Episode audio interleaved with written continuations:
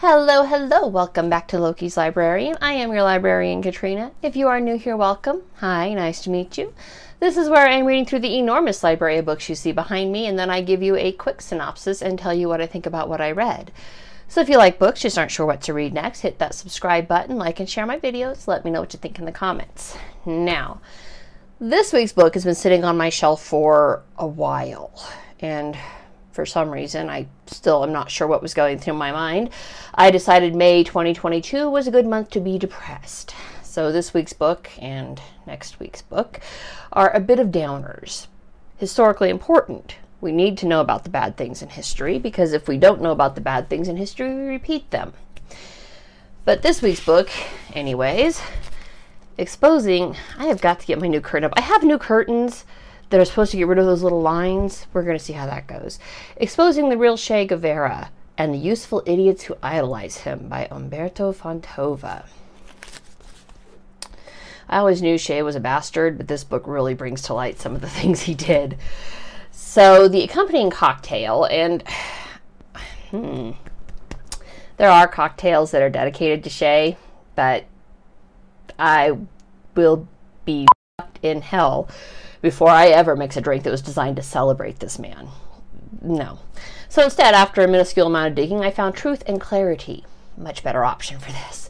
Which is one and a half ounces of white vermouth, a half ounce of Suntory Toki whiskey, uh, three ounces of club soda, and three healthy dashes of either bitter lemon vinegar or apple cider vinegar. I went with apple cider because I couldn't find bitter lemon. So let's do this. I knew this book would be a rough one when the acknowledgement section thanks Mrs. Barbara Rangel Rojas for dredging up her childhood memories of watching her grandfather be murdered live on television. Yep, yeah, I read the acknowledgments because, you know, I figure maybe someday I might want to know more about it and the people they acknowledge might be able to help me on that way, but whew, that was a rough one. Started crying on the acknowledgments page. That's a first. I don't think I've ever cried that early in a book before. But what can I say? That is the ilk that the idiots have been worshipping for 50 years. Not a fighter, not a brave revolutionary leader, a common murderer. It's like worshipping Ted Bundy. Seriously, people, stop. Think a little bit. I knew that. I actually did know that about him. Uh, I did not know the extent of his crimes, but I knew Che was not the hero the media wanted you all to believe he was. I mean, I know it from common sense. Anybody who is helping to run a country that so many are trying to flee from is not the good guy. All right, people don't try to run away from paradise. All right, they just, they just, they don't. So, um, but I knew it from common sense. I knew it from distrust of the media because they've so earned our trust these last few years. And I knew it from talking to Cuban American. I, I actually interact with people. I don't just look down on them because they don't have my level of education. Which means jack and shit, I'm learning far more reading this than I ever learned in college. Yeah, you can totally educate yourselves, guys, and you don't have to buy the books. There are these things called libraries. I buy them because I have an unhealthy addiction. It's not healthy. My bank account is really, really mad at me over this. But you can get them for free at the library. I'll bet you you could probably find this at a library. Read it for free. Find out for yourselves. Hello, cat. Soapbox. Let me hop off of that. I tend to listen to the lived experiences of those who are there when I get the chance because, from a research perspective, nothing beats first-hand accounts of someone who was there. It's just that that's the best thing you can ever find. I don't want to waste the Suntory whiskey. If you've never had Suntory whiskey, it is amazing. Highly recommend. It's a blended Japanese whiskey. It's amazing. Not sponsored, just a fan. You want back out, little dude? He'll be back. They all come back. So, some basics. Ernesto Che Guevara was born June 14, 1928 in Rosario, Santa Fe, Argentina. Yes, yes, the famed Cuban rebel was not even Cuban. And he was not even poor. He, he was not a proletariat. He grew up very bourgeoisie from an upper class family. And his parents were Ernesto Guevara Lynch and Celia de la Serna Llosa. He was descended from Spanish landowners and Irish ancestry. And those are the basic facts. Anybody can look that up. That shit is actually on Wikipedia. Right about there is where I would stop listening to Wikipedia because that's all edited by people who have the time to sit around and edit Wikipedia, which is not the people who have jobs and actually go out and work and, you know, research stuff. like really, really actually write the books on it. This book tells a much better story and all its gut wrenching, heartbreaking horror.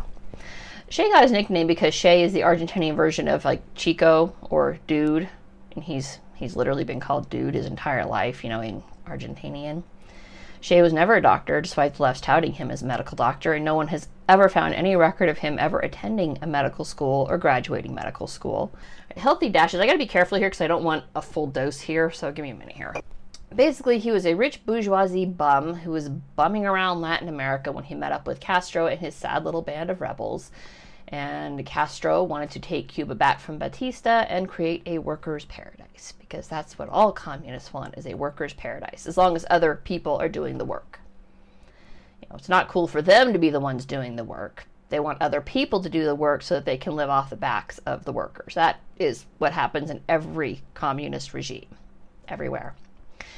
And this is all despite the fact that Cuba was already a workers' paradise.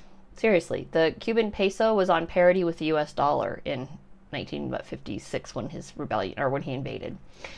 One on one, even exchange rates. You could exchange a US dollar for a Cuban peso. Pretty solid. It was backed by gold. Our dollar was also backed by gold, hence the parity. Union wages were second only to the United States. They earned more than unions in Europe did. Uh, people were fighting tooth and nail to immigrate to Cuba. They had a flood of people wanting to move to Cuba and sl- slice out their own piece of that dream. All right. It was a very wealthy nation. Cuba was very much a first world nation prior to Castro and Guevara taking over. I mean, shit. I want to immigrate to 1950s Cuba. Okay. That they had no racism. Women were already at equal pay and equal rights. They had free elections. Now, I don't know what happened with Fulgencio Batista. Uh, he won election in his own right in the 1940s. His fall from grace didn't happen until he strong armed an election in 1952 and set himself up as a dictator. So there's something there, right? Because good guys don't set themselves up as dictators. Sorry. This is a stirred cocktail, so let me stir this really quick. I feel like I did too much vinegar. But whether he was a you know dictator or not, he was the first person of color to sit in Cuba's presidential palace, a feat that has yet to be re- repeated since the rise of Castro and the racism that is now endemic in Cuba, and one that wouldn't occur in America for another 70 years. So Cuba was arguably ahead of the curve when it came to all of life's little problems back in the 50s. So Cuba, despite what leftists would have you believe, was not suffering under American style capitalism. Now, Castro actually made several unsuccessful attempts to invade Cuba, spending some time in jail in Cuba before being released in 1955 to continue his revolutionary activities. Here, I feel, is a reasonable point to express the paradox of tolerance, which states that if a society is tolerant without limit, its ability to be tolerant is eventually seized or destroyed by the intolerant. Does that even need comment? I mean, we, we literally see this happening, right? That's that's what was going on with Twitter that caused Elon Musk to step in and say, nope, you guys are a bunch of intolerant. I'm going to buy this and turn this into a free speech area. Not bad. You can smell the vinegar, but all right, that's pretty tasty. That would be cool and refreshing on a hot summer day. That's all I'm going to say. Not a hot summer day yet, but it's not bad. I think the reason Batista did it is despite being a dictator at large, he wanted to be seen historically as a good guy. And good guys don't just kill people over a difference of opinion. I feel like a lot of people need to know that. Not enough people know that these days. You don't just kill somebody because you disagree with them. Except for maybe, you know, Castro and Guevara. They they should definitely have died way before they got to where they did. Anyways. So he tolerated Castro's activities. And uh, this historically has not ended well anywhere. In an ironic twist, the grossly intolerant left has firmly grasped the paradox of tolerance, using it to bludgeon those who do express a difference of opinion um, as being intolerant of their leftist ideologies. Irony. That's irony. So Castro, released from a general, in a general amnesty in 1955, goes to Mexico and there recruits young dude Guevara. My husband says don't call him that. He's not a fan of Guevara, but I think he dislikes that. I mean, our cat that was in here, I call him Little Dude, and now Dude Guevara. I just think it's funny that the leftists are pulled in by the cool factor of someone who is basically an Argentinian frat bro. Interestingly, Guevara was intimidated by Castro, like extremely so. He was undoubtedly pulled in by Castro's vision of Cuba under Castro's control, but Guevara, while undoubtedly a psychopath himself, recognized an even bigger fish in Castro and remained scared of Castro his whole life. So Castro and his forces, including Guevara, returned to Cuba in like 1956, and they begin waging a guerrilla war. Oh God. Guevara's much vaunted skills as a guerrilla warrior were. I probably shouldn't say this. I shouldn't say this. The reason I shouldn't say this is because I strongly suspect that should the U.S. ever balkanize, the left will be like, let's go get Che's manual and for his mad skills. Um, let them. Okay, just between you and me, let them. Uh, because seriously, the man was a moron. All right, he was nothing more than a brute murderer. All right, he certainly did not have any level of survival skills. His own patrols got lost in the woods, him included, miles from camp. I mean, during his final campaign in Bolivia, he had two patrols wandering around within a scant mile of each other, actually shooting at each other because each thought the other was the Bolivian military because of his mad skills. So just let them. All right, just let them. In fact, buy your leftist friend one of his books. Be like, here, go learn how to be a guerrilla from Che Guevara. Because then I'll know how to find you when the shooting happens. Some harsh truths were provided in this book, all from primary source testimony.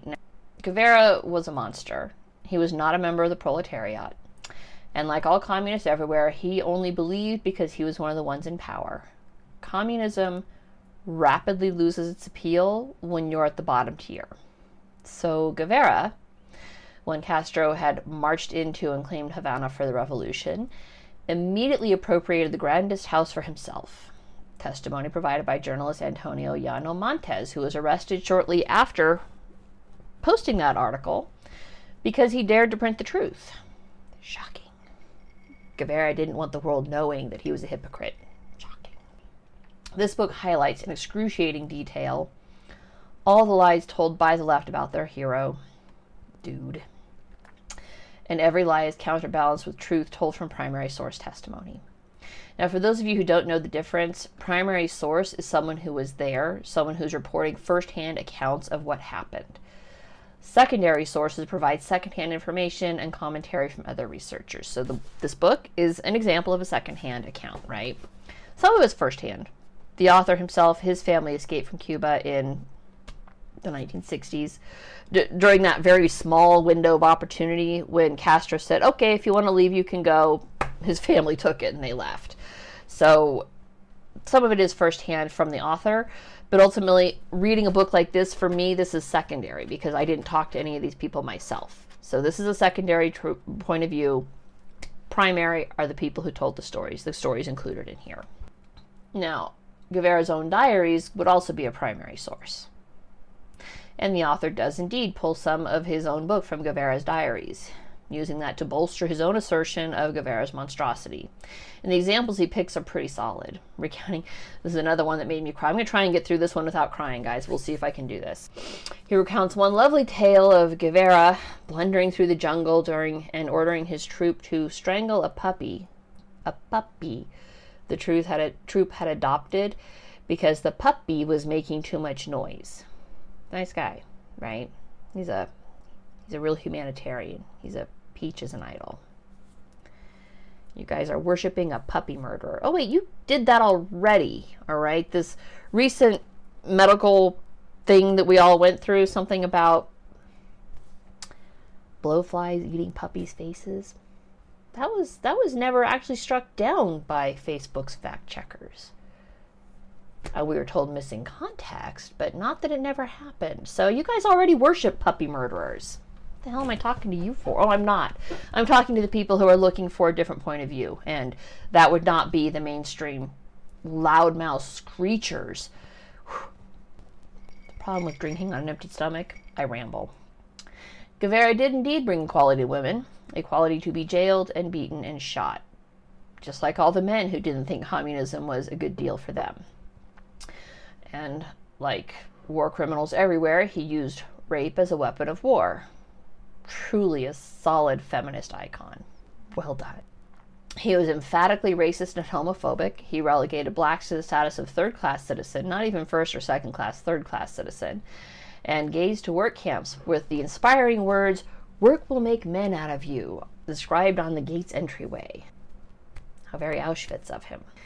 He was lauded as a lover of arts and intellectualism when in reality, as soon as he rolled into Havana, he oversaw a massive book burning and the jailing of librarians.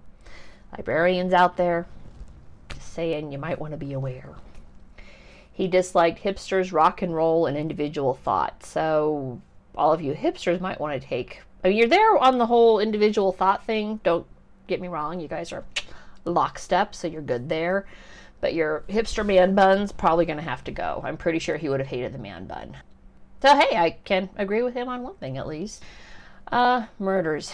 He was responsible for the mass murder of thousands. I, I don't remember the number, although one was given in the book. I should have made note of it, and I did not. But I, I mean, I want to say at least 20,000. Is that right? I don't know. It, it may have been higher. I doubt it was lower. He ultimately had to gag those that he was dragging to the firing squad as to a man. These brave fighters would shout contempt at the firing squad. They, would get to the to the lineup and say "Viva Cuba Libre," "Abajo Comunismo," which means "Down with communism." "Viva Cristo Rey," right? Long live Jesus Christ. Aim right here, right? Brave. Ooh, I can't even contemplate the courage that takes. Gotta try and not cry. Those defiant shouts enraged, enraged him, and he ulted up, ultimately ended up mandating gagging before taking him to the firing squad. Ah, shit. So, or bleeding. That was the other thing he would do. He would bleed them nearly to death, uh, um, ultimately selling the blood to I think it was China literal vampire. Those unfortunates would have to be carried to the firing post. So those unfortunates would be carried to the firing post. If a mother would show up at La Cabana to beg for the life of her child, La Cabana was the prison where they were held and executed. Guevara would listen to her beg, smile sweetly at her, and then order the immediate execution of her child, just to hear the mother's anguished screams. Nice guy. Well done. Well done, leftist. God, you know how to pick your idols. Generally speaking, most were thrown into unmarked mass graves. Most people don't even know where their loved ones are buried. But another special form of psychological torture he used was to drop the body on the doorstep of the family and then order them not to grieve. And he would set people to watch and make sure that that order was followed. Kids as young as 14 before a firing squad. Sometimes it's not even that the kids knew what was going on, it's that they objected to having their father or mother taken away to prison. And yes, the story of Barbara Rangel Rojas is told in full, pages 106 to 109, if anybody's really curious, at least in the paperback version. Um, and as a result of watching her grandfather's execution on television, of watching the hero, Colonel Cornelio Rojas, standing boldly in front of those rifles and giving the order himself, isn't that bold? Stood right in front of him and said, Fuego. Barbara's grandmother suffered an immediate and fatal heart attack, and her Barbara's mother, who was at the time six months pregnant, went into immediate labor, delivering Barbara's younger brother right there, next to her own mother's body. Nice, right? Um, Colonel Rojas, like so many others, is buried in an unmarked grave. For a long time, Guevara himself was buried in an unmarked mass grave. It's nice. Couldn't have happened to a nicer guy. After stumbling around the Bolivian jungle and ordering his men to fight to the last bullet, Guevara himself was caught having never fired a single shot. Full magazine was in his Walther PPK. And after uttering the completely cowardly words, Don't shoot, I'm Che, I'm worth more to you alive than dead, he was captured. Bold man. Brilliant tactician. Brave guerrilla fighter. Guevara wanted to be captured alive because he was expecting a show trial. Lots of tearful pleas for his life from celebrities and college students rioting on campus. And sympathetic articles from those oh so useful idiots, the press, especially the New York Times. Man, I gotta tell you, a lot of the books I'm reading these days, the New York Times does not come off well. Just saying, if you have a subscription to them, you might want to cancel it. Not even joking about that. More on that next month. Instead, the Bolivian military put a bullet in his head and dumped him in a grave near an airfield on October 9th, 1967. And that's where he stayed until Castro found it politically expedient to pay millions in bribes to Bolivia for Guevara's bones so that he could erect a shrine to faithful Che in Havana and charge tourists to see it. And they pay it. Tourists pay to see Che's grave gravesite. Brave man. At the 30th anniversary of Che's death, so this would be 1997, the intelligentsia decided to throw a bunch of events celebrating his life and revolution. At UCLA, the Latin American Studies Center and Fowler Museum of Cultural History, with learned speakers from all over being invited to speak about Che's grand contributions to the revolution. You know who was not invited? Anyone who survived his murderous regime. Turns out that's okay. Leftists aren't the only one who gate crash speaking events. And back in 1997, before free speech was just shut down on campus, some survivors did gate crash the event and made sure their voices were heard, which is good. Because honestly, until the world recognizes that this equals this equals this, the, that authoritarianism in all its forms means the government views people as the enemy. We cannot truly claim to be educated. I mean, no wonder homeschooling is on the rise. I mean, at least some people are waking up. This book was excellent. The the rage and outrage that poured from every page strongly reminded me of the Gulag Archipelago. And he points out several times that the people who were imprisoned in Cuba were typically done so for three times as long as Alexander Solzhenitsyn, not trying to say that Cuba had it worse, merely that Solzhenitsyn got voice all right. His story had legs and was accepted widely, but people tend to dismiss the voices of Cuban Americans and Cubans. People still celebrate Cuba and see it as the socialist ideal. My God, a few years ago, a friend of uh, a Facebook friend of mine, I have met her in person, but we're not bosom buddies, so I'm not going to claim that but she went to Cuba for a dance thing and was swooning and in love with how quaint it all was with the cars from the 1950s. And I was thinking, my God, you really think they haven't imported any new cars in 60 years by choice? You think that that was their choice to remain stuck in the 1950s? my God, people are so blind. And the sarcasm and the open condemnation of the elites and the intelligentsia who have been peddling Guevara the dude as a hero are very real and they have rightly earned the disgust of the author and me and anybody who has two brain cells to rub together. And if you are one of those idiots who have, up till now, worshipped the path upon which Guevara tread, I highly recommend you expand your horizons and learn a little something new. Maybe ponder for a moment that the press is there to tell you a story, not necessarily the truth. And incidentally, this is not a fake news thing. This has always been true. The press has always had bias. I mean, good lord, back when the country founded, the press politicians would own newspapers specifically to sell sell themselves to the people. All right, it's always been solid. All right, you've always had to wade through it to find the truth, and if you are unwilling to do so, then you cannot be held. The press exists to sell papers, and they can push their own political point at the same time. The world can drastically change as a result of willful obfuscation, and it has. There is a reason trust in the media is at an all time low these days. And that's it for this week. If you liked what you saw, please share my videos. Let me know what you thought, and I will see you guys next week in the next installment of Depressing World History.